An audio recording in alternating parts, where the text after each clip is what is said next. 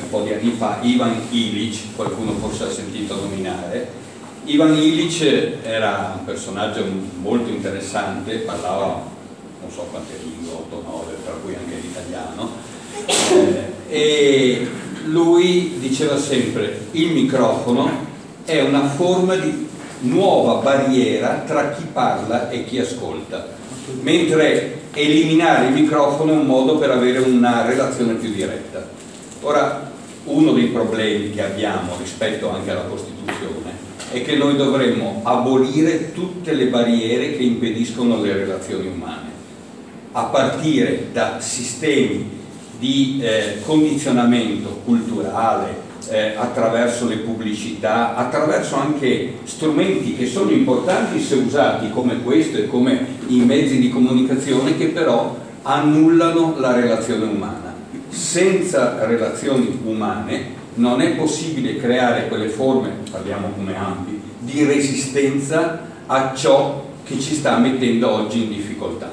La resistenza nasce dalla relazione. Se non c'è relazione non c'è neanche resistenza e come nuova resistenza che dovremmo purtroppo, che stiamo cercando di fare, che resistenza è un termine ovviamente non violento che significa accumulare le forze e le idee per riproporre quello che riteniamo sia giusto. Questo dovrebbe essere eh, il modo. Quindi per questo tutto questo pistolotto solo per dire che non uso il microfono. Eh. Ma c'è un fondo, eh, questo intendevo dire. Allora, la Costituzione, non so anzitutto se vedete o se si può spegnere quella luce qui davanti, non so se, ha delle, se, se, se è differenziato, vediamo sì, perfetto, ecco, così si vede molto bene. Allora, come già stato anticipato, eh, il termine ambiente è un termine recente e eh, il termine ambiente ha molte eh, interpretazioni possibili Oggi quando parliamo di ambiente diamo per scontato che parliamo di ambiente in senso ambientalista, ecologico, come si dice con termini attuali. Nel 46-47 questi termini non esistevano e anche il concetto di ambiente era soprattutto inteso come l'ambiente di vita, eh, parla, il termine ambiente esisteva ma non nel senso di quello che è oggi l'idea di ambiente, cioè cosa intendiamo oggi per ambiente.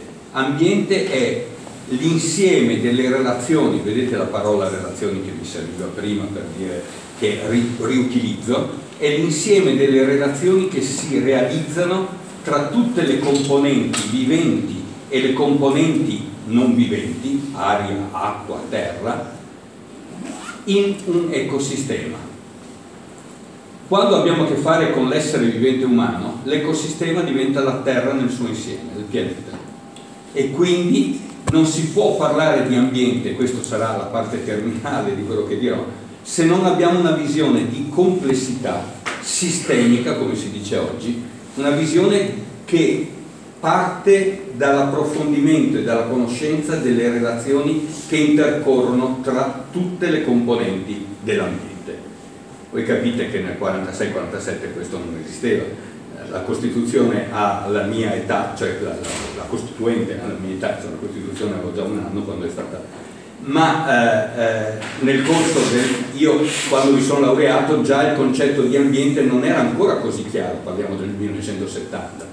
In effetti la prima definizione internazionale di ambiente avverrà qualche anno dopo, nel 72, a livello di diritto internazionale. Però basta discorsi generali, andiamo nel particolare.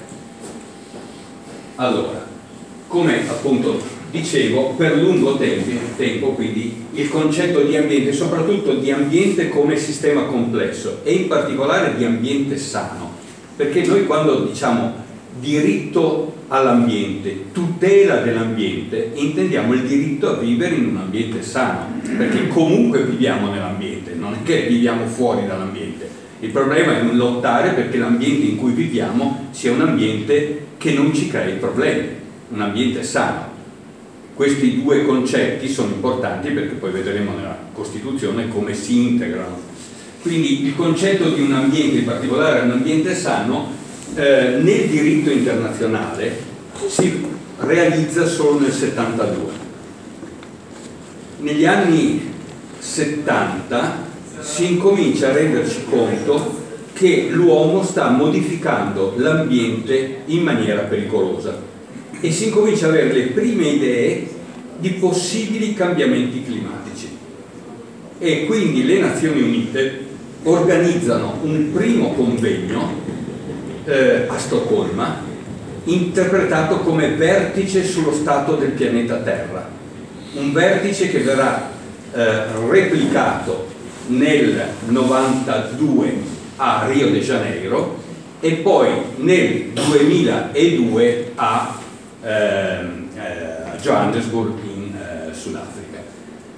Quindi eh, a livello internazionale, Nazioni Unite, ci si rende conto negli anni 70 che dobbiamo affrontare il problema in cui gli esseri umani vivono, l'ambiente, ma a livello di Nazioni Unite ci si riferisce all'ambiente come il pianeta nel suo insieme, come oggi in effetti cerchiamo e ancora adesso eh, gli organismi internazionali si pongono come obiettivo, noi abbiamo eh, un, un, vari organismi sotto l'egida delle Nazioni Unite e, e altri eh, organismi, strutture, prende sotto eh, l'egida dell'Organizzazione Mondiale della Sanità, che sempre fa riferimento alle Nazioni Unite, che si occupano di ambiente, di ambiente sano, dei rapporti tra ambiente e salute e così via. Quindi conferenza di Stoccolma eh, in cui la dichiarazione finale parla proprio in maniera specifica diri dei diritti, compreso il diritto all'ambiente. In realtà nel 72 noi che abbiamo una delle costituzioni più avanzate del mondo, ma sicuramente che non poteva avere termini che non esistevano all'epoca, perché se andiamo invece nelle costituzioni sudamericane, nate con l'aiuto anche di costituzionalisti italiani, eh, il termine ambiente è ben presente in tutta il Sud America e sono le più moderne, diciamo, eh, al di là dei regimi, al di là di altre cose, ma la Costituzione, sono Costituzioni avanzate, ma che hanno preso spesso come modello proprio quella italiana introducendo termini che in quella italiana non c'erano, per cui l'ambiente. Ma qual era allora la, il punto di vista di coloro che studiano la Costituzione italiana nel mondo come avanzata? È che comunque eh, vari articoli della Costituzione italiana, pur non avendo il termine esplicito ambiente, possono nel loro insieme, quello che i giuristi dicono il combinato disposto, essere interpretato come, può essere visto come una eh, anticipazione del concetto di ambiente e dà strumenti per agire nell'ambiente e per avere soprattutto una eh, reale legislazione ambientale, cioè avere un diritto ambientale.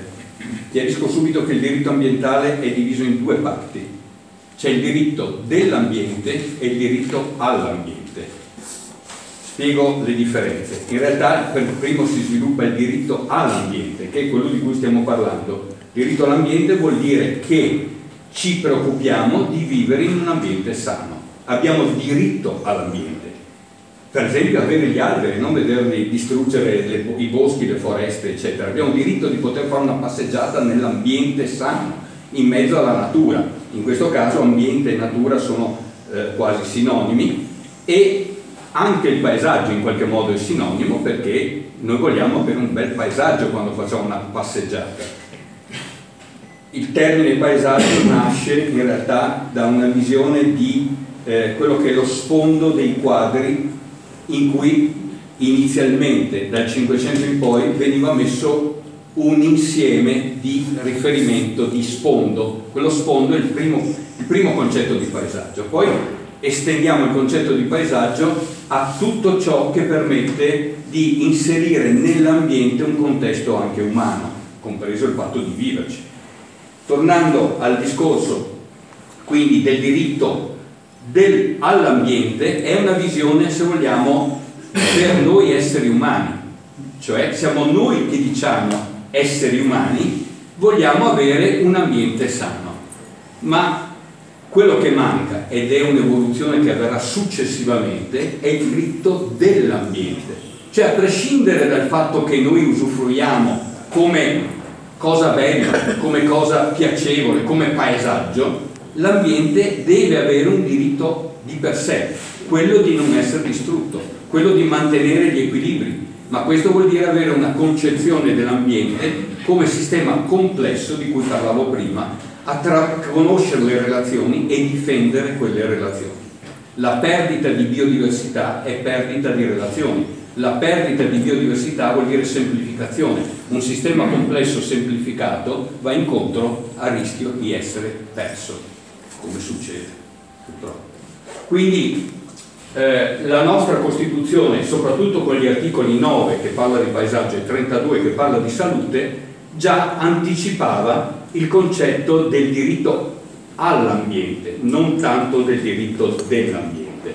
Il paesaggio stesso viene visto in maniera antropocentrica, come si dice, cioè godo del paesaggio, ma di per sé non mi interessa, cioè lo concepisco nel momento in cui mi metto in relazione. Invece il diritto dell'ambiente a prescindere dalla mia relazione come individuo o come soggetto umano. Successivamente il Trattato dell'Unione Europea inserisce le, le tematiche ambientali e noi avremo tutto uno sviluppo di eh, tematiche ambientali, tant'è vero che nel Trattato dell'Unione Europea e nella proposta di Costituzione che non c'è, che non è passata, eh, un'intera parte era dedicata solo all'ambiente e l'Europa introdurrà una serie di principi che sono ancora oggi fondamentali. Il principio di prevenzione, il principio di precauzione, il principio di correzione alla fonte e il principio di chi inquina paga. Vi spieghiamo magari dopo. A questo si aggiunge eh, l'estensione della politica ambientale in tutte le politiche, però questo sarà un passaggio successivo. Non posso difendere l'ambiente, inteso nella visione di complessità di cui parlavo, se non introduco interventi che siano lungimiranti rispetto alla difesa dell'ambiente in tutte le politiche. Cioè non posso parlare di agricoltura e ignorare l'ambiente, non posso parlare di industria e ignorare l'ambiente, non posso parlare di pianificazione del territorio e non parlare di ambiente. Qualunque tipo di politica che si realizzi ha delle ripercussioni sull'ambiente perché si parla di interazioni e di relazioni in un sistema complesso e quindi tutte le politiche devono introdurre al loro interno valutazioni che portino a difendere l'ambiente. Questa è l'evoluzione ultima, ma essendo la nostra Costituzione lungimirante dice che tutti i trattati internazionali diventano parti integranti in qualche modo anche della Costituzione, tutto questo diventa patrimonio anche della Costituzione, perché è previsto che i trattati siano eh, eh, norme che sono obbligatorie e sono di ordine superiore alla normativa nazionale.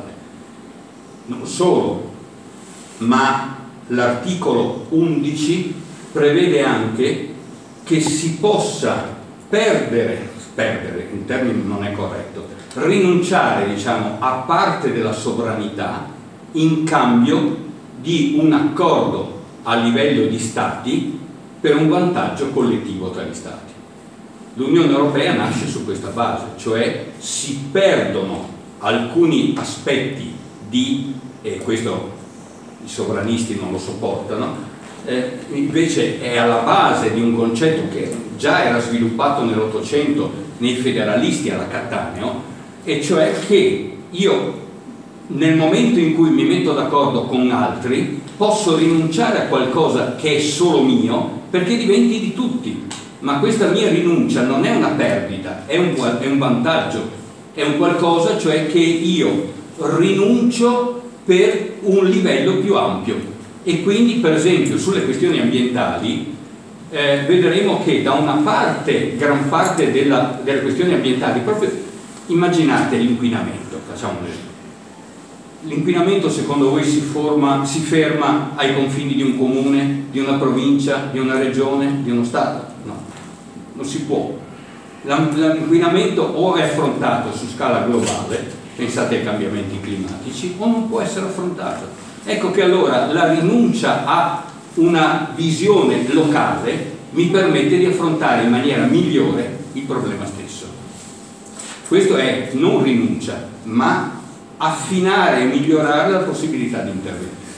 E questo dovrebbero essere le logiche che sono alla base dei trattati. Sull'ambiente abbiamo tantissimi trattati, ma anche il trattato dell'Unione Europea riguarda in modo molto importante l'ambiente e quasi tutta la normativa che noi abbiamo, salvo vedremo una che riguarda il paesaggio, proprio perché il paesaggio è in Costituzione, ma è tutta derivata dalla normativa europea.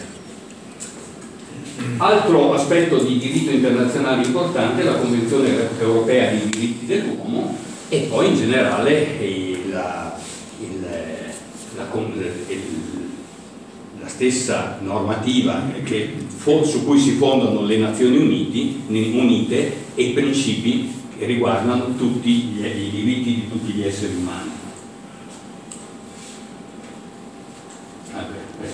va in ritardo, allora io premo due volte così poi non... scusate. Eh. Allora.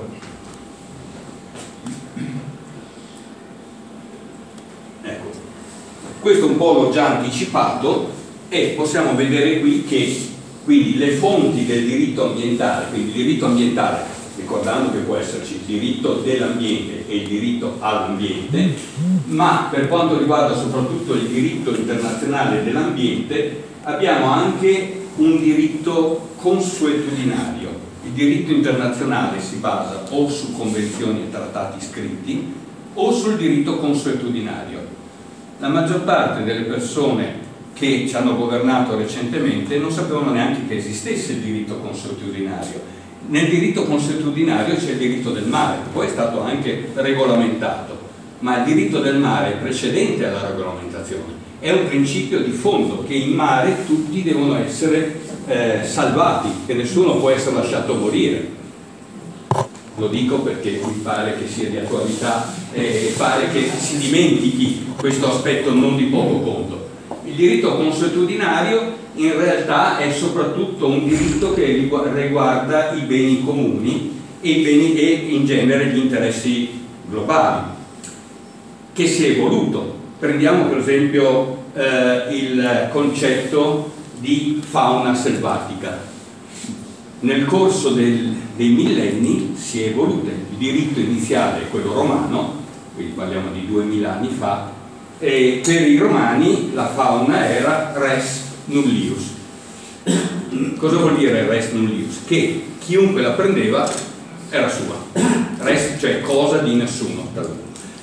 Durante il Medioevo da res nullius si passa a res domini, vuol dire che appartiene al padrone, al signore della terra, cioè al nobile, al...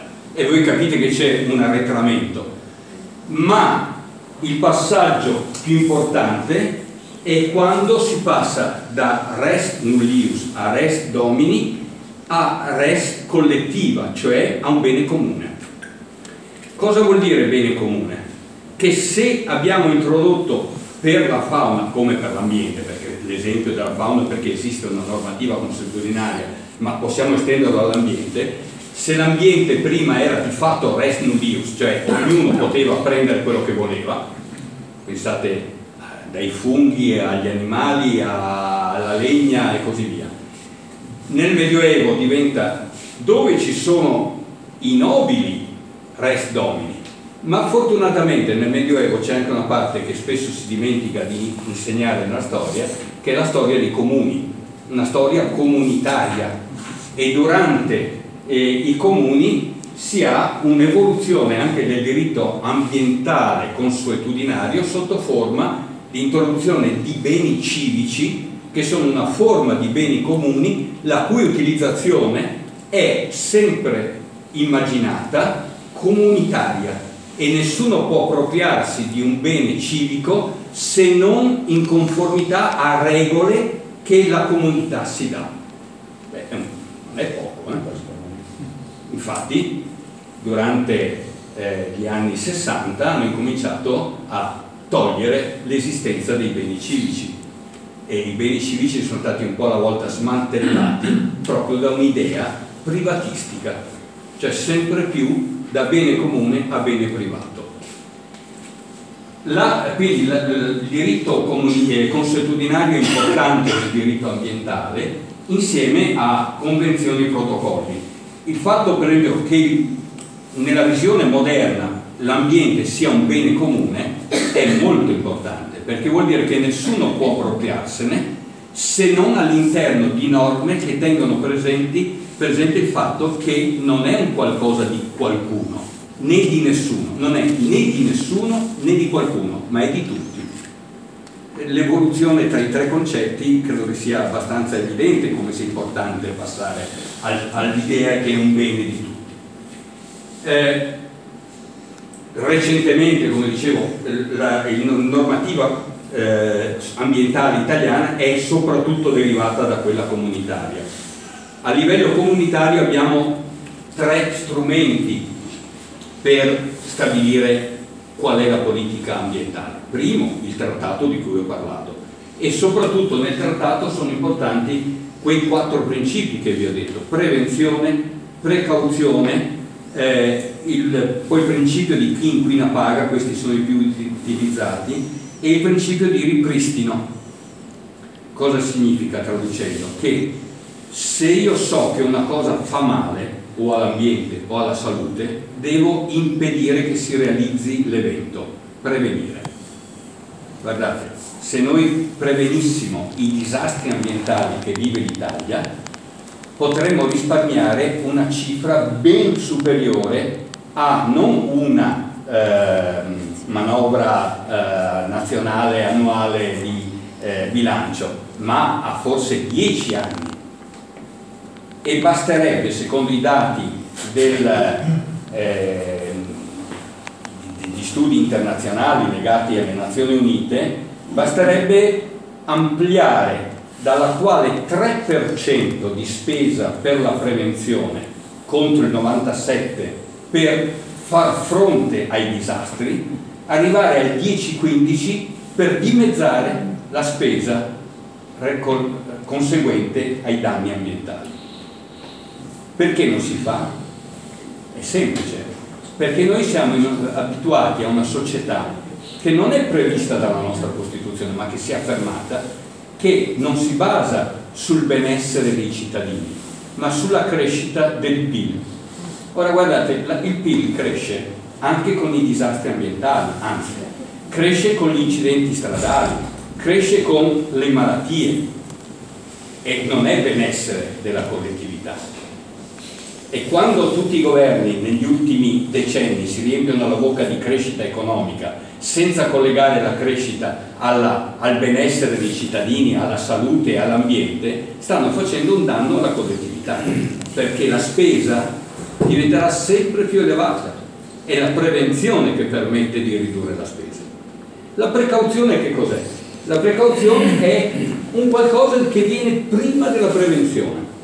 Io posso parlare di prevenzione se conosco il danno, ma quante cose ci sono che non abbiamo ancora studiato a fondo per capire i danni che potrebbero fare? Però sappiamo che hanno delle caratteristiche per cui il rischio che provochino danni sono elevati. E in questi casi bisogna essere cauti. Precauzione vuol dire usare cautela. Fare un'azienda che utilizza una sostanza che nessuno conosce e noi la autorizziamo tranquillamente perché non c'è nessuna legge che impedisce di usare quella sostanza, può fare danni enormi.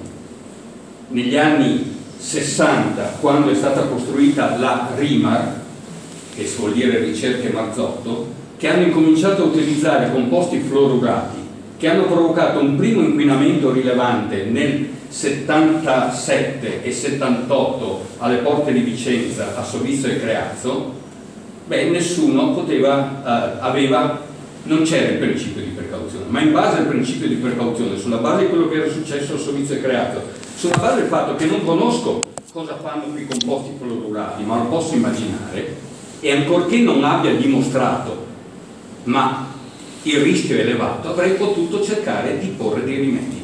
Oggi non avremo i FAS in tutta la nostra regione e migliaia di persone che hanno concentrazioni con rischi enormi per la loro salute. Questo è precauzione. Non aspettare il danno anche se non conosco con certezza che il danno ci sarà. Non aspettare il danno quando lo conosco è prevenzione, non aspettare il danno quando ho dei dubbi è precauzione. Una volta questo principio si chiamava il buon senso, ma il buon senso non c'è da molto tempo. La, la, terza cosa è chi inquina paga, e mi pare evidente, e noi in, a un certo punto abbiamo, e devo dire anch'io all'epoca ero contrario un po' a questo principio perché sembrava la monetizzazione del rischio come avveniva in fabbrica ed ero sempre stato contrario in fabbrica e così anche nell'ambiente. Qual è, cos, cos'è avvenuto?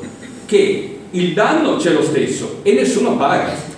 Per cui come gli operai si ammalavano in fabbrica e nessuno si preoccupava di salvaguardare almeno la loro salute una volta ammalati o di risarcirli, così la stessa cosa è successo per l'ambiente. Quindi il chi inquina paga ha senso, però a condizione che precauzione e prevenzione siano state fatte prima, solo quando sfugge a questi assetti.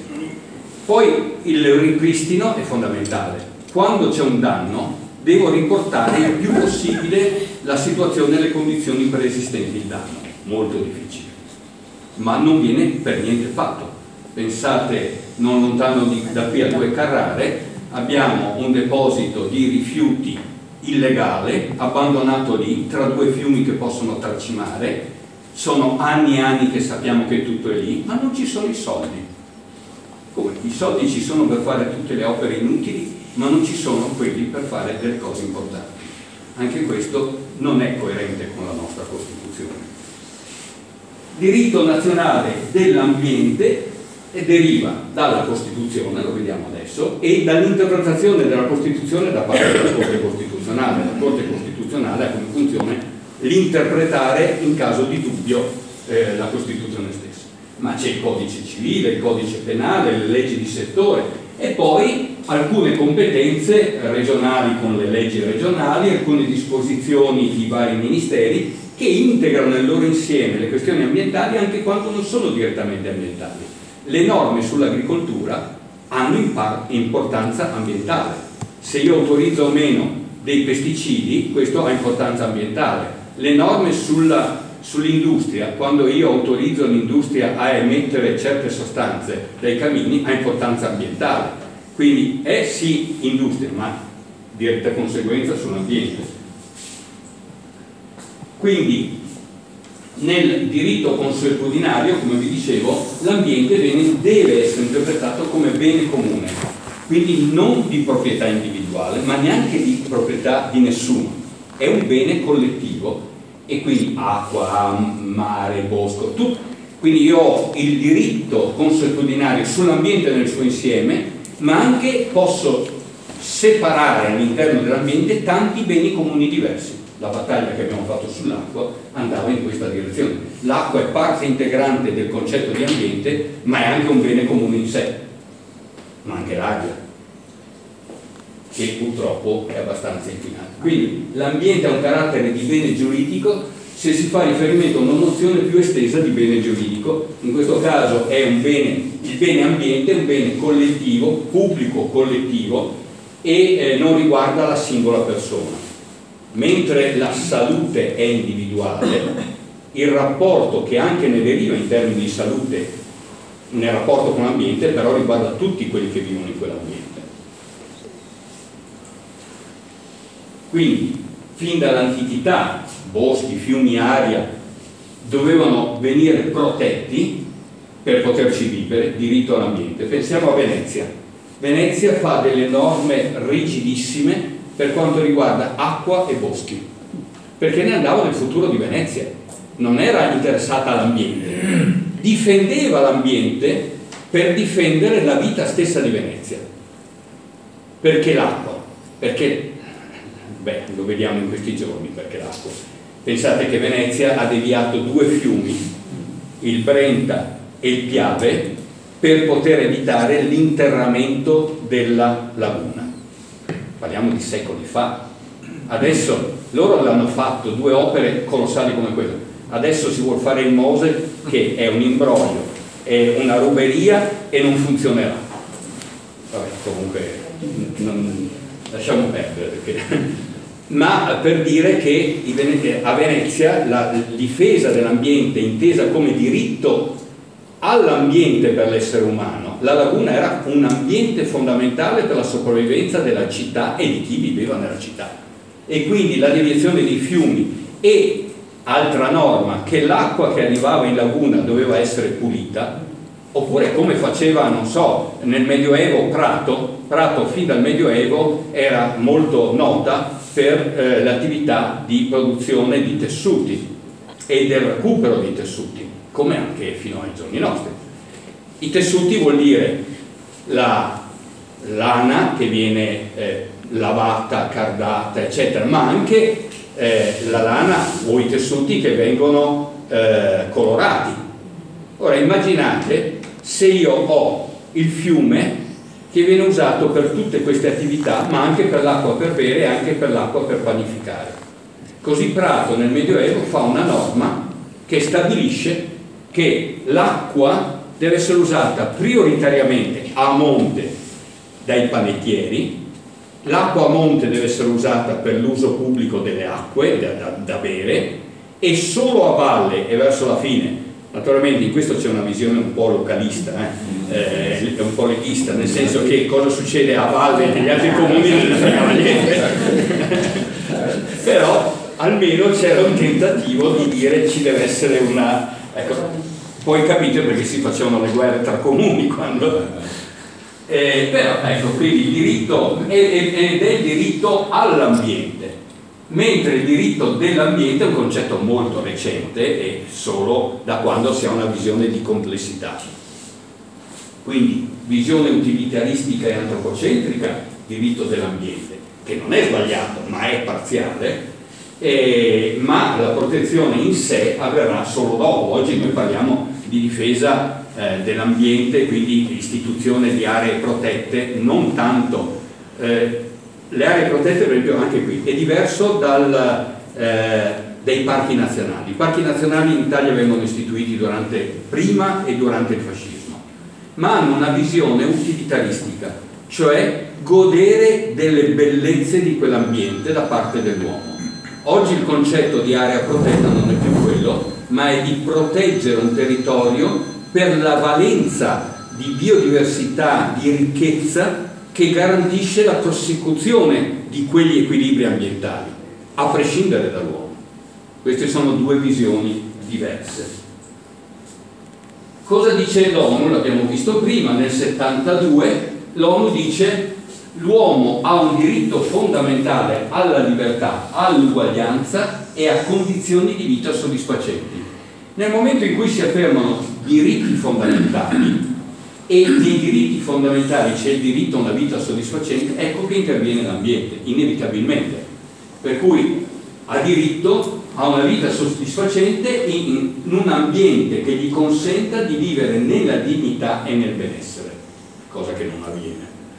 Eh, quindi sono tutte affermazioni di principio, ma se andiamo in giro per il mondo vediamo come sono smentite egli ha il dovere solenne di proteggere e migliorare l'ambiente a favore delle generazioni presenti e future. Notate che queste cose scritte nel 72 si scrive sempre l'uomo, mentre oggi diremmo il genere umano, la persona, non più l'uomo, che chiaramente è una visione maschilista del... però questa era l'epoca, cioè anche queste cose dobbiamo sottolinearle per far capire come ogni epoca abbia i suoi limiti e per superarli se possibile, invece spesso andiamo indietro. Allora, recentemente, alla luce di eh, queste considerazioni, cioè che eh, le Nazioni Unite individuano i principi fondamentali dei diritti umani, individuano nel 72 il diritto all'ambiente, all non dell'ambiente, Recentemente, l'anno scorso, l'attuale eh, responsabile diciamo, eh, delle Nazioni Unite, quello che si chiama il relatore speciale, quello che deve occuparsi del dossier, in, a livello europeo si parla di dossier, l'argomento di cui ci si occupa, eh, sui diritti umani e l'ambiente, ha eh, dichiarato che ormai dovrebbe essere matura la, la condizione per un autonomo diritto dell'uomo a un ambiente salubre, cioè non più il diritto all'ambiente, ma il diritto all'ambiente salubre, perché il diritto all'ambiente in realtà se non mettiamo salubre c'è sempre, non è che uno vive fuori dall'ambiente. Il problema è che sia difeso realmente in modo che ci possano vivere gli uomini, ma ci possano vivere anche tutte quelle forme di vita che in quel contesto sono fondamentali per mantenere sano l'ambiente, quindi gli equilibri, le relazioni. Lui diceva, eh, sebbene la creazione di un tale diritto non sia cosa semplice, ritiene che i tempi siano maturi quantomeno per una risoluzione delle Nazioni Unite. E quindi nella sua relazione spiega che la protezione dell'ambiente è fondamentale per assicurare il pieno godimento dei diritti umani. Eh, e vabbè, citando Victor Hugo, aggiunge, è impossibile resistere a un'idea il cui momento è ormai giunto. È interessante questo perché questo è il concetto di cambiamento di paradigma. Victor Hugo lo diceva in questi termini, ma il cambio di paradigma è quel cambio che avviene culturale e poi anche materiale quando il paradigma precedente dimostra tutti i suoi limiti. Noi viviamo in un paradigma che è quello riduzionista, eh, positivista, liberale, che sta mostrando tutti i suoi limiti a livello scientifico, a livello politico, a livello economico. Se non modifichiamo questo paradigma non riusciamo a risolvere i problemi ambientali. In questo senso il riferimento a Victor Hugo può essere valido. Veniamo alla nostra Costituzione, di cui abbiamo già anticipato, e quali sono gli articoli che riguardano l'ambiente e in che modo riguardano l'ambiente. Allora, dicevo prima che normalmente si fa sempre riferimento all'articolo 2, all'articolo scusate 9 e 32, ma in realtà dobbiamo prendere anche il 2 e il 41, ma forse anche il 44, ma forse anche il 42 e il 43. Perché? Perché molti articoli non parlano di ambiente, non parlano di cose direttamente collegate all'ambiente e salute, ma se andiamo ad analizzare bene, fanno parte del mantenimento di un ambiente sano. L'articolo 2 perché stabilisce i diritti inviolabili dell'uomo e quindi se noi eh, nei principi generali, nei principi fondamentali vi sono i diritti fondamentali. Se in qualche modo inseriamo il concetto di ambiente nei diritti fondamentali vale l'articolo 2 anche per l'ambiente, e cioè diventa un diritto inviolabile e quindi ci, questo richiede doveri inderogabili, notate bene, cosa che ormai è completamente dimenticata, di solidarietà politica, economica e sociale. Quel termine solidarietà, che è scritto nell'articolo 2, viene completamente disatteso. Solidarietà vuol dire relazione, ancora una volta, vuol dire interazione, vuol dire momento di aggregazione e di organizzazione anche di associazioni, di movimenti spontanei per la difesa di un principio. L'articolo 9 dice la Repubblica promuove lo sviluppo della cultura, della ricerca scientifica e tecnica, che va bene, ma tutela il paesaggio e il patrimonio storico-artistico della nazione. E questo tutela il paesaggio che è sempre stato interpretato come in qualche modo un riferimento all'ambiente. In realtà, più di questo pretendere nel 1947 era impossibile. Anzi, durante il dibattito alla Costituente, molti si opposero a questo articolo perché dicevano che in un momento in cui bisognava ricostruire l'Italia, parlare di paesaggio era superfluo e anche, eh, come si può dire, qualcosa che non ci potevamo permettere. A me ricordano le parole anche di adesso, che quando si dice siamo in crisi economica non possiamo permetterci dell'ambiente e della salute. Pensate all'Ilva di Taranto. Ecco, ritornano eh, le cose e quindi invece è stato inserito, e meno male che è stato inserito, perché insieme con l'articolo 32 la Repubblica tutela la salute come fondamentale diritto dell'individuo e interesse della collettività e garantisce pure per cui degli indigenti, e qui poi giustamente la, non, senza questo non avremmo avuto quel grande progresso che è stato il Servizio Sanitario Nazionale, la riforma sanitaria, che non otteniamo perché è scritto nella Costituzione, ma perché essendo scritto nella Costituzione le lotte operaie e le lotte sociali degli anni 60 e 70 hanno portato a questo risultato. Quindi ricordiamo sempre che occorrono le due cose, avere sì il principio della Costituzione, ma poi bisogna difenderlo con le lotte.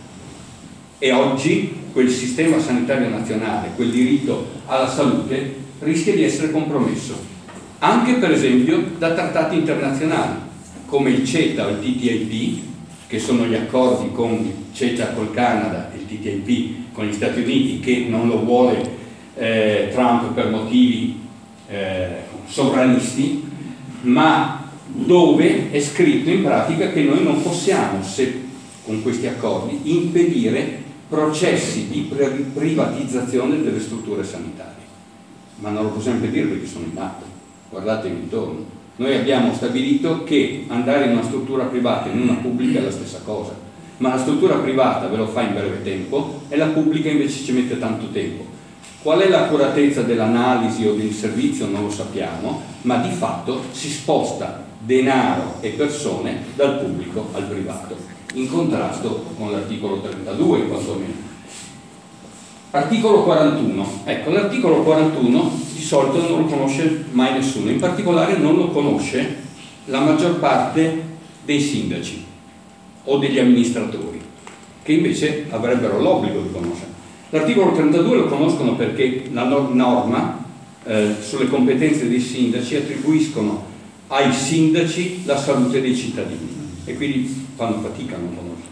Ma per garantire la salute dei cittadini devono conoscere anche l'articolo 41 e invece quello o volutamente o per ignoranza, io non so mai valutare queste cose, non lo conoscono. Vediamo perché è così importante. L'articolo 41 dice la, l'iniziativa economica privata è, è pri, pubblica e privata è libera, mi interessa soprattutto quella privata, lì ho saltato pubblica perché mi interessava il riferimento alla privata. Comunque l'iniziativa economica pubblica e privata è libera. Oggi quello che purtroppo ci interessa è quella privata e quella pubblica viene quasi vista come una bestemmia. Eh, e dice non può svolgersi, questa è la cosa importante, in contrasto con l'utilità sociale o in modo da recare danno alla sicurezza, alla libertà, alla dignità umana. In altre parole si può leggere, e così viene letto dagli interpreti della Costituzione, questo punto scritto in rosso, come il fatto che l'iniziativa economica, quindi le attività economiche, non possono essere in contrasto con l'articolo 2 con i, e in generale con i diritti previsti e con le cose previste dal, dai principi fondamentali della Costituzione, perché questo vuol dire in modo da eh, in, eh, in, contrasto con l'utilità sociale non può svolgersi in modo da recare danno alla sicurezza, alla libertà, alla dignità umana. La legge determina i programmi e i controlli opportuni perché l'attività economica pubblica e privata possa essere indirizzata e coordinata ai fini sociali. Tra l'altro facendo riferimento all'articolo 43 che prevede la possibilità anche di nazionalizzare imprese private che non rispettino questo criterio. ILVA, per esempio. Tanto per fare una citazione. Cioè, la Costituzione aveva previsto tutti questi possibili eventi. Cosa vuol dire questo articolo 41? Che quando voi avete comitati locali che lottano contro un impianto insalubre, che si trova in città, o che viene che già esiste, oppure che si vuole realizzare in un'area dove vi sono abitanti, i quali dicono vogliamo garanzie per la nostra salute ma anche per l'ambiente, possono invocare l'articolo 41. Non è vero come dicono i sindaci, se uno rispetta la legge ha diritto di mettere l'azienda che vuole. No, bisogna vedere se è ovvio che bisogna rispettare la legge, ma è una condizione, non è un diritto. Se la condizione è rispetta la legge, devo verificare se quell'attività in quel contesto sia coerente con l'utilità sociale e che non rechi danno alla sicurezza, alla libertà, alla dignità umana. Non è che vivere con odori molesti d'estate che non posso tenere la finestra aperta sia dignità umana, che fa vomitare e non si riesce a mangiare. Eppure qui intorno ne abbiamo di esempi. Ecco, allora perché non applichiamo l'articolo 41? E vedete come invece oggi riguarda in modo specifico l'ambiente. più di quanto avessero pensato forse i padri costituenti nel 1947. Poi c'è anche l'articolo 44, ha una, una notizia incidentale. L'articolo 41 in genere si tende sempre a evitare di modificare le parti fondamentali, i diritti fondamentali, i principi fondamentali della Costituzione. C'è stato un personaggio politico molto famoso che voleva abolire l'articolo 41. Qualcuno riesce a immaginare chi possa essere stato? Brunetta. Berlusconi. Non ci vuole.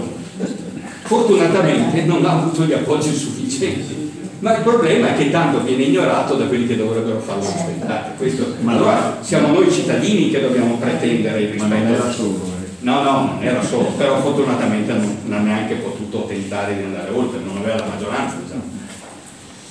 Articolo 44. Alla fine di conseguire il razionale sfruttamento del suolo e di stabilire equi rapporti sociali, la legge impone obblighi e vincoli alla proprietà terriera privata. Vedete ancora una volta non è che se io ho una proprietà posso fare quello che voglio. Tenete poi presente un altro fatto, questo c'era ancora prima della Costituzione. La proprietà privata del suolo riguarda la superficie superiore, ma nessuna proprietà sulla parte sotto. Né se sotto ci sono, per esempio, eh, materiali archeologici, né se c'è petrolio, né se ci sono minerali. Quello è dello Stato. Tutto quello che c'è sotto la mia proprietà non è mio, è dello Stato. E questa è un'altra cosa che spesso viene ignorata. Ma il razionale sfruttamento del suolo può anche portare a una ricostituzione delle unità produttive e rivedere in funzione del corretta gestione del suolo. Quando parliamo di difesa del suolo, questo articolo 44 andrebbe ripristinato, il suolo come bene comune, ancora una volta. La legge dispone provvedimenti a favore delle zone di montagna. Beh, infatti sono tutte spopolate perché nessuno di questi provvedimenti è stato fatto. E difendere l'ambiente è importante, difendere la montagna è difendere l'ambiente. Pensiamo a quello che riguarda le frane, il dissesto idrogeologico, se non abbiamo persone che vivono nella montagna e difendono quel territorio, per loro interesse, ma diventa un interesse collettivo. Come dicevamo non c'era un'idea di ambiente eh, ma solo di paesaggio, però nel 1985, in realtà nel 1984 si fa la cosa e diventa legge nell'85, grazie al fatto che non c'era, è vero, un principio di, eh, costituzionale di ambiente, ma essendoci in Costituzione la, il termine paesaggio, un eh, esponente del governo di allora, dell'83-84, avevamo governi eh, classi eh, con eh, i repubblicani, e il sottosegretario ai beni culturali e ambientali di allora era Galasso, una persona di cultura che prima della sua morte ho incontrato qualche anno fa a Napoli, abbiamo insieme ripensato a quando in Parlamento abbiamo fatto insieme questa battaglia, perché lui che era al governo chiese a noi dell'opposizione di dargli una mano contro il suo governo e passò anche contro la volontà di una parte del governo e poi guarda caso le amministrazioni fecero di tutto per bloccare la norma amministrazioni di destra e di sinistra purtroppo eh? e fortunatamente si riuscì a risolvere il problema passando da un decreto legislativo da un decreto ministeriale, che in effetti era incostituzionale per la natura dell'argomento, a una legge vera e propria. E quella che poi è diventata legge Galasso è stata la prima forma vera di difesa ambientale perché stabiliva che non si poteva realizzare nuove opere a una certa distanza dalle rive dei fiumi, dal mare e nelle zone di montagna. Un principio che in nome del paesaggio ha introdotto una difesa ambientale enorme spesso non rispettata, andate a vedere quello che hanno costruito sui, sulle coste, è, è tutte illegali.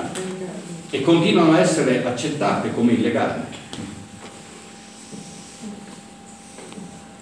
Quindi la, eh, nel corso del tempo, dopo l'85, Quindi questo è...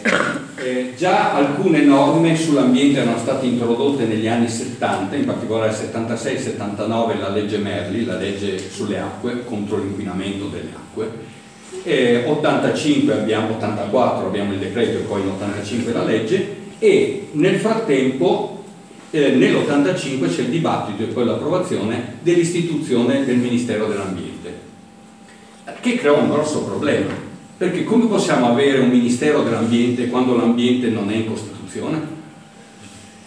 E in effetti all'inizio non era un Ministero con portafoglio e non si chiamava dell'ambiente ma dell'ecologia. Una cosa assurda, eh, perché il Ministero dell'Ecologia vuol dire il Ministero che si occupa di una disciplina scientifica. L'ecologia è lo studio dell'ambiente. Come si fa ad avere un Ministero sullo studio dell'ambiente? Devo avere un Ministero dell'Ambiente. È come dire invece che avere il Ministero dell'Industria o il Ministero degli Studi Industriali, che non è la stessa cosa. Dopodiché il Ministero dell'Industria avrà anche i suoi centri studi industriali, ma non è quello l'obiettivo. Quindi cosa succede? Che a partire da quel periodo, soprattutto a partire, se volete, dall'introduzione di norme ambientali anche derivate dall'Europa, per cui per esempio nell'85 già l'Europa aveva introdotto come obbligo di recepimento da tutti gli Stati membri della valutazione di impatto ambientale, uno strumento fondamentale ancorché eh, poco realmente correttamente utilizzato. Il, quindi i termini ambiente, grazie all'Europa, grazie alla diversa coscienza, grazie ai nuovi principi anche delle Nazioni Unite, entra di fatto viene istituito il Ministero dell'Ambiente e la Corte Costituzionale di fronte a questa situazione deve prendere dei provvedimenti.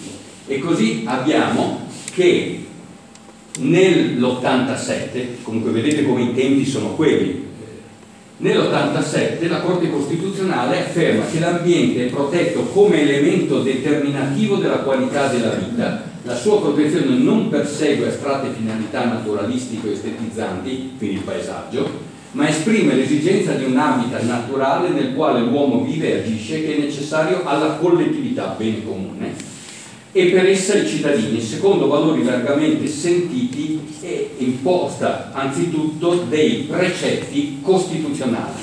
Cioè dice il concetto di ambiente è già nella Costituzione se noi mettiamo insieme l'articolo 932 come dicevamo. Per cui essa assurge a valore primario ed assoluto, quindi fa parte dei principi eh, fondamentali della Costituzione. Quindi la Corte Costituzionale, anche senza una modifica della Costituzione, introduce di fatto l'ambiente come principio costituzionale. Sempre la Corte Costituzionale eh, l'anno dopo dice la tutela del paesaggio è interesse prevalente su qualunque altro interesse pubblico e privato relativo all'area interessata. Cioè non posso far prevalere un discorso tipo l'economia, il PIL, No, è scritto chiaro la Corte Costituzionale, la tutela del paesaggio è l'interesse prevalente su qualunque altro interesse pubblico o privato, ignorato totalmente. La Corte di Cassazione dirà la tutela dell'ambiente come bene giuridico non trova la sua fonte genetica nell'articolo 18 della legge 349 dell'86, traduco, legge istitutiva del Ministero dell'Ambiente, perché? Si dice eh, l'ambiente, come abbiamo istituito il Ministero dell'Ambiente, ma l'ambiente non c'è mai stato prima. Quindi dice non è vero che la prima forma di introduzione di concetto di ambiente sia la legge istitutiva del Ministero dell'Ambiente, ma direttamente nella Costituzione attraverso il combinato disposto. E qui, qui non mette soltanto 9,32, ma come dicevamo 2, 3, 9, 41, 42. Cioè mette l'insieme e attraverso gli articoli del codice civile che prevede il, il risarcimento dei danni, cioè se io faccio un danno all'ambiente devo applicare il principio del codice del risarcimento del danno. Questa è la Cassazione nel 96.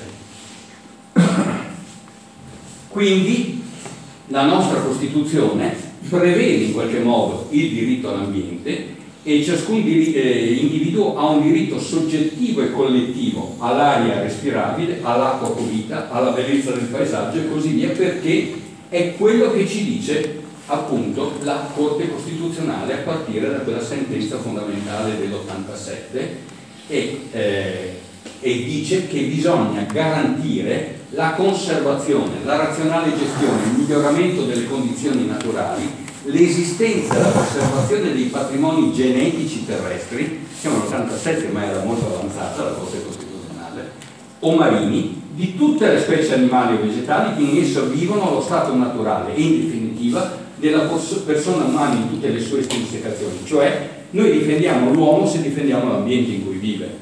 E non possiamo difendere l'ambiente solo in funzione dell'uomo, ma dobbiamo difenderlo in quanto tale, se no non difendiamo neanche l'uomo. Guardate che è di un livello notevolmente avanzato questa sentenza.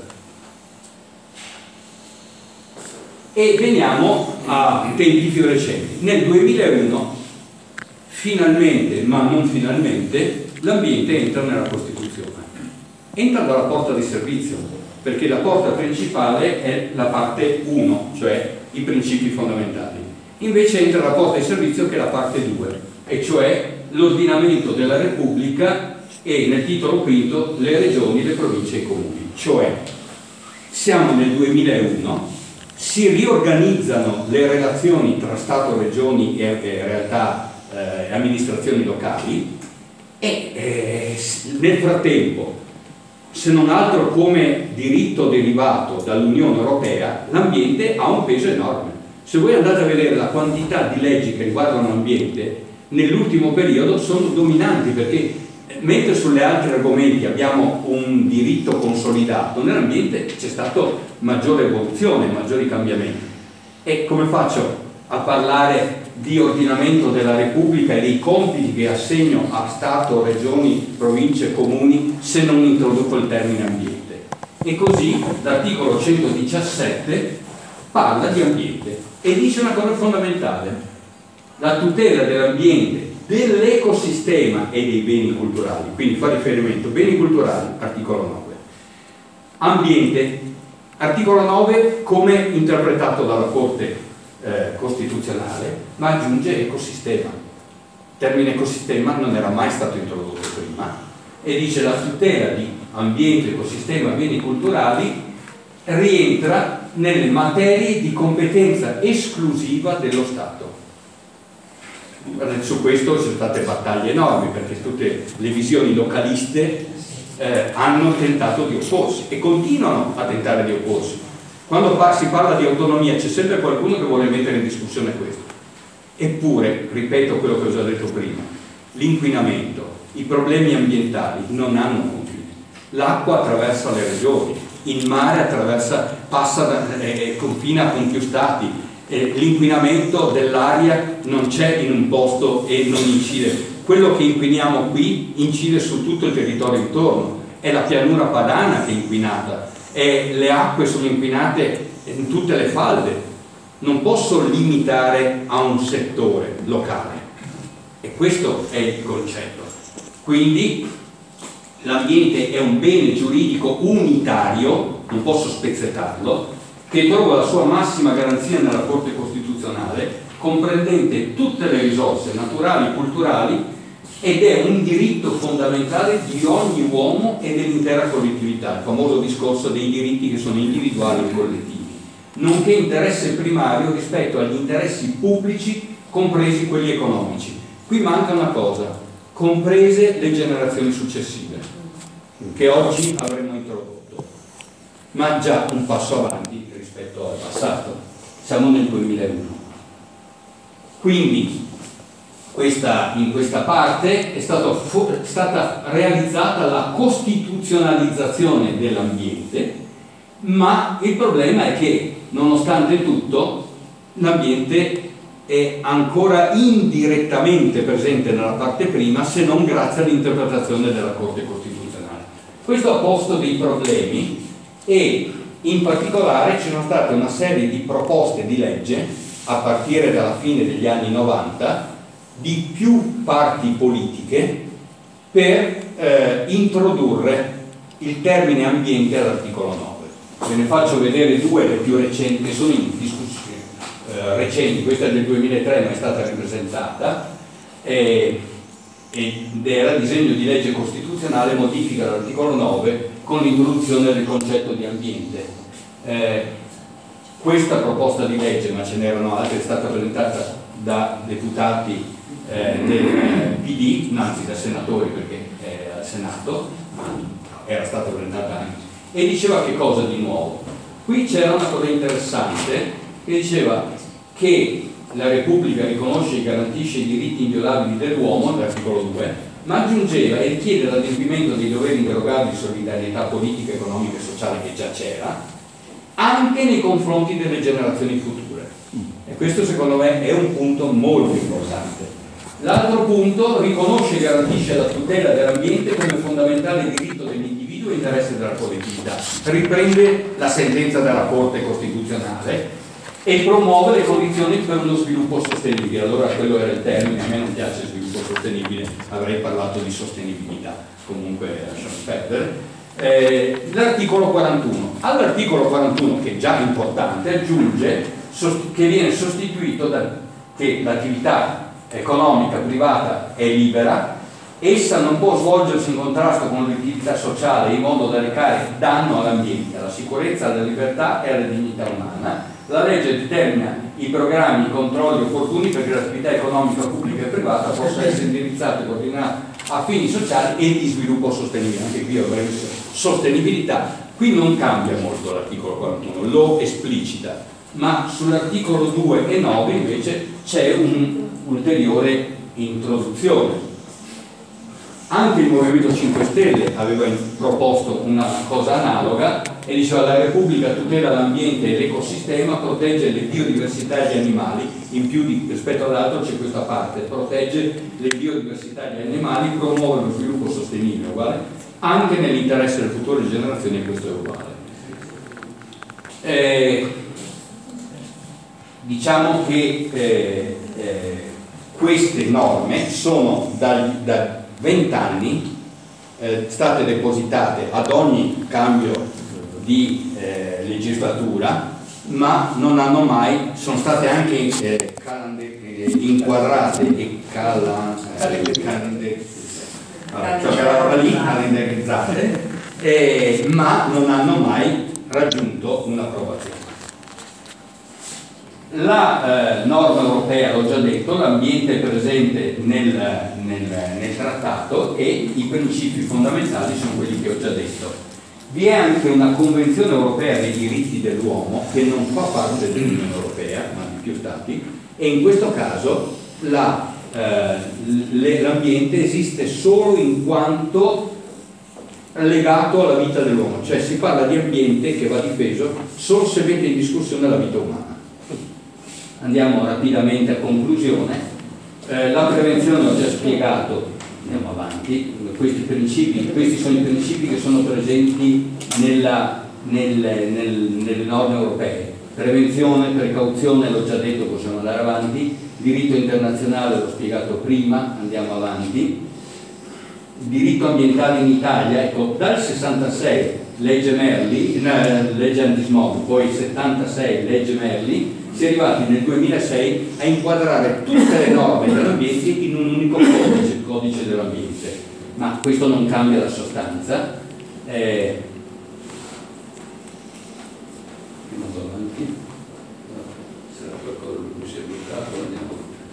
andiamo, rapidamente, parlerò da così sposto da qui.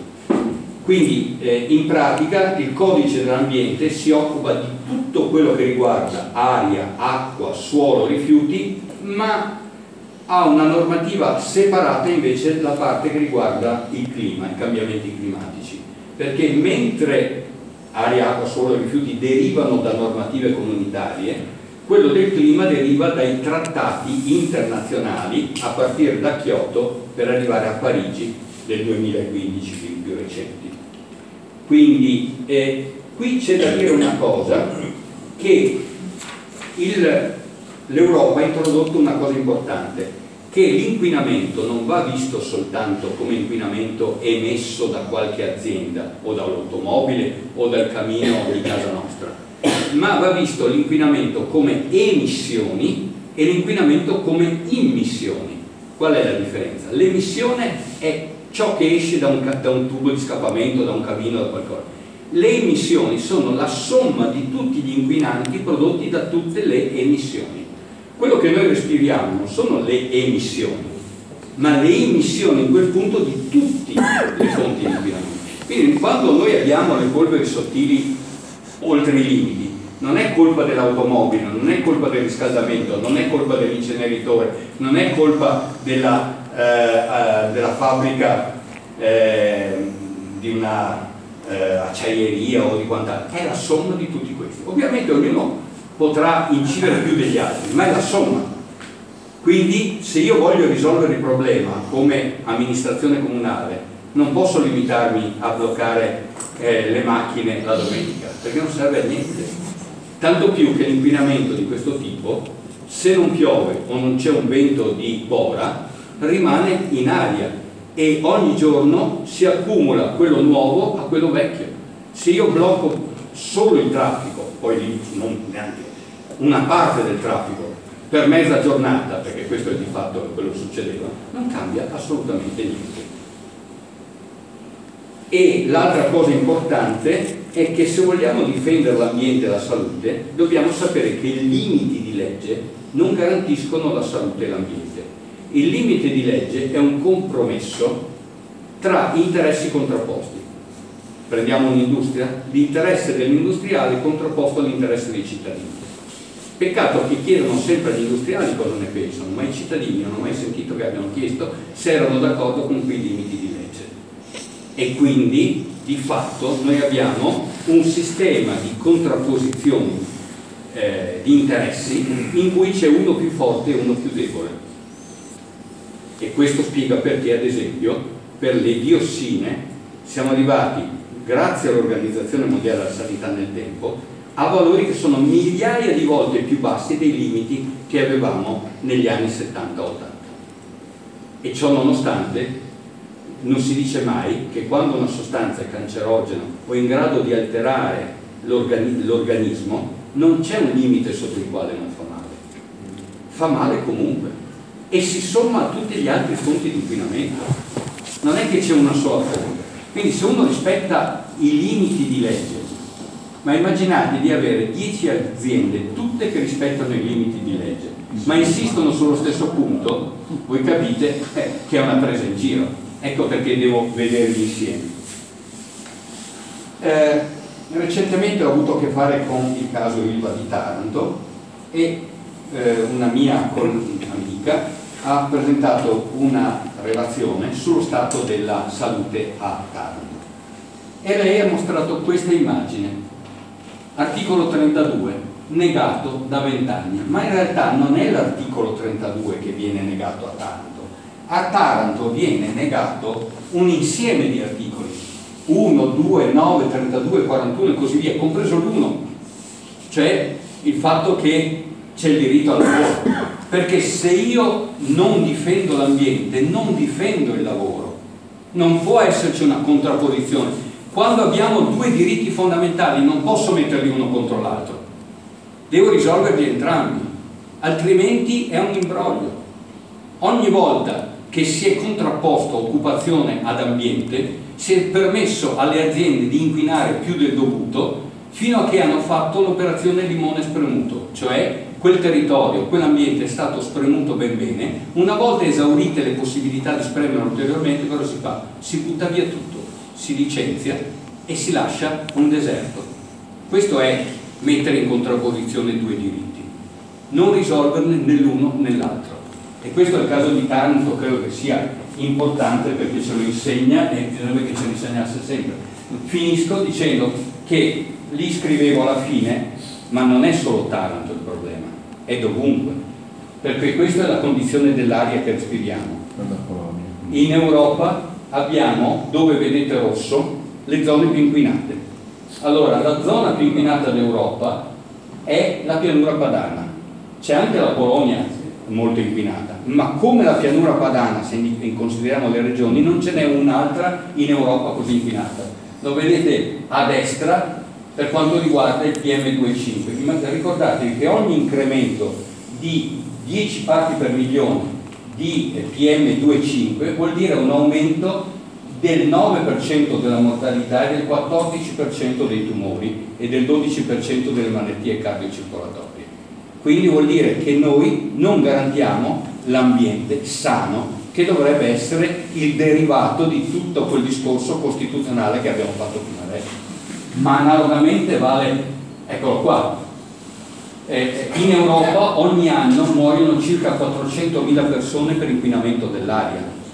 Sarebbe molto più conveniente spendere in prevenzione di quanto non ci costi l'acqua, perché non è che muoiono di colpo, muoiono di tumori dopo 10-20 anni, richiedono trattamenti, sofferenze che sono impagabili, non si può misurare, ma costi enormi per la collettività. La prevenzione costerebbe un decimo, ma si preferisce lasciar perdere.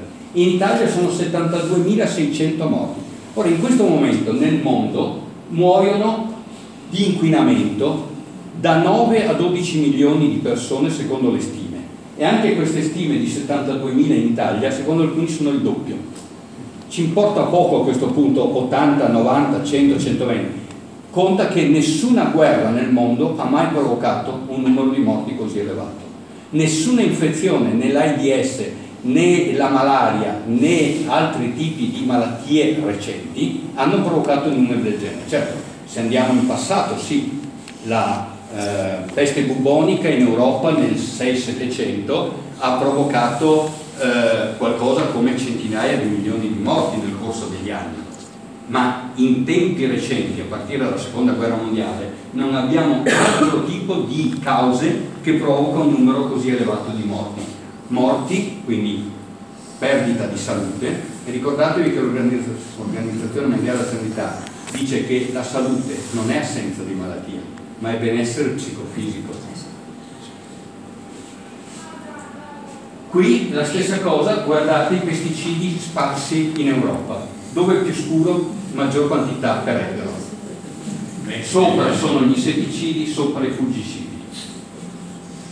Conseguentemente le acque superficiali e le acque di falda sono piene di pesticidi. I pesticidi, più di 100, hanno un'attività endocrina, cioè sono in grado di modificare i segnali che regolano la vita di un organismo e quindi provocano malattie come, scritto lì, disturbi ormonali, tiroide, sviluppo puberale precoce, diminuzione della fertilità maschile, abortività spontanea, disturbi autoimmuni, aumento del rischio del criptoptidismo e ipospadia, questo riguarda i maschi, cioè vuol dire che i maschietti hanno un, un organo sessuale alterato, mettiamola così, elevato rischio di tumori, deficit cognitivi, patologie neurodegenerative. Pensate che in Francia le malattie come il Parkinson sono riconosciute malattie professionali per quelli che lavorano nell'agricoltura e usano pesticidi. Cambiamenti climatici è l'ultimo esempio di come non rispettiamo né la Costituzione né i trattati europei né i principi mondiali del diritto all'ambiente. Eh, a Parigi è stato detto che non dovevamo superare un grado e mezzo da qui al 2050 eh, e, e, mantenere sotto questo livello entro il 2000, in realtà siamo già arrivati quasi a quel livello, siamo 1,2, 1,3. Se va bene possiamo stare sotto i 2, 2,5, ma è molto improbabile. Probabilmente supereremo i 3. Ora, se abbiamo avuto quello che ci è successo eh, l'anno scorso con Baia, milioni di alberi distrutti, quest'anno con Venezia, ma pensate anche a Matera, non c'era mai stato un allagamento come quello recente a Matera. Pensate qualche anno fa una villa veneta distrutta da un tornado e, e potremmo andare avanti a citare un sacco di cose. Questo spiega come soltanto a partire dagli anni recenti abbiamo avuto questo incremento di cambiamento dell'effetto serra in collegamento con la rivoluzione industriale e lì vedete l'aumento di temperatura. Allora, i cambiamenti climatici possono creare un numero ancora più alto di morti dell'inquinamento. Abbiamo parlato di 9-12 milioni l'anno, qui si parla di centinaia di milioni in prospettiva per mancanza di acqua pulita e per mancanza di cibo. Ma questo inevitabilmente ha un altro aspetto. Questo noi lo mettevamo in evidenza, io faccio parte dei medici per l'ambiente il fatto che soprattutto questo riguarderà le fasce tropicali ed equatoriali, porterà nuove malattie come la chikungunya, come la febbre del Nilo di cui nel Veneto abbiamo sentito parlare, ma inevitabilmente i cambiamenti climatici portano migrazione. E guardate, quello che noi vediamo qui in Italia o in Europa è una cosa ridicola rispetto alle migrazioni interne all'Africa. La vera, al momento, la vera migrazione eh, catastrofica e, e epocale è quella dalle campagne in Africa alle città, agli inurbamenti, alla vita invivibile che si rende nelle città. Quello che noi vediamo arrivare da noi è una minima parte rispetto ai milioni di persone che si spostano, da noi ne arrivano poche migliaia all'anno. Ma cosa succederà con i cambiamenti climatici ancora più drammatici? E questi cambiamenti climatici non solo sono dovuti all'uomo, ma i cambiamenti climatici che determinano una perdita di produzione di cibo comportano anche che noi andiamo a rapinare in quei paesi loro, le loro risorse, compresa l'acqua e compreso il cibo, perché ad esempio in Senegal come in Etiopia e in altri posti abbiamo multinazionali o la Cina che vanno a realizzare lì proprie strutture per produrre cibo che importeranno nei loro paesi d'origine. Vabbè, non esiste ancora nessuna idea a livello mondiale di cosa voglia dire immigrato per motivi climatici e ambientali. La prossima generazione, dice Lancet, una rivista di medicina, è a rischio per ambiente e clima e concludo con due immagini. Eh, noi abbiamo sempre sentito dire da coloro che esaltano il progresso che abbiamo avuto dal dopoguerra in poi che l'inquinamento, qualche tumore e lo scotto da pagare al progresso. Ma in cambio questo progresso ci ha garantito un allungamento della vita media. Allora, recentemente l'allungamento della vita media non c'è più, però effettivamente è aumentata la vita, non possiamo insomma, siamo qui, non saremo qui a parlare noi di una certa età se non ci fosse stato. Ma quello che invece viene ignorato è che a fronte di un allungamento della vita media in fase di eh, raggiungimento di un livello oltre il quale non si va, c'è stato un netto calo a partire dal 2005 della vita media in salute. Cioè noi viviamo più a lungo, ma non in salute e la vita media in salute diminuisce di anno in anno, cioè vuol dire che tu hai un tumore non muori, però te lo tieni, fai le cure, cioè è la qualità della vita il problema, non è la vita e basta. E questo non viene mai messo in evidenza. E concludo che mettere insieme principio di precauzione, principio di prevenzione, deve andare di pari passo con un principio che non c'è in Costituzione, ma che fa parte del diritto naturale, cioè il principio di responsabilità. Ognuno di noi, individualmente e collettivamente, non può non assumersi la responsabilità di quello che succede. Ognuno per la sua parte, un governante molto di più di uno di noi, ma ognuno di noi deve fare la sua parte e assumersi il principio di precauzione, quello di responsabilità, diceva un grande eh, studioso di tumori e anche presidente di ISDE, l'associazione appunto di cui faccio anche parte, diceva adottare il principio di precauzione e quello di responsabilità significa anche accettare il dovere di informare e impedire l'occultamento di informazioni sui possibili rischi per la salute, quello che succede abitualmente, un po' dovunque, ed evitare che si continui a considerare l'intera specie umana come un insieme di cavie sulle quali sappiamo tutto quanto capace di inventare il cosiddetto progresso tecnologico. Questo dovrebbe essere lo spirito con cui, e questo è lo spirito della Costituzione. Sta a noi rivivificarlo. Grazie. Grazie.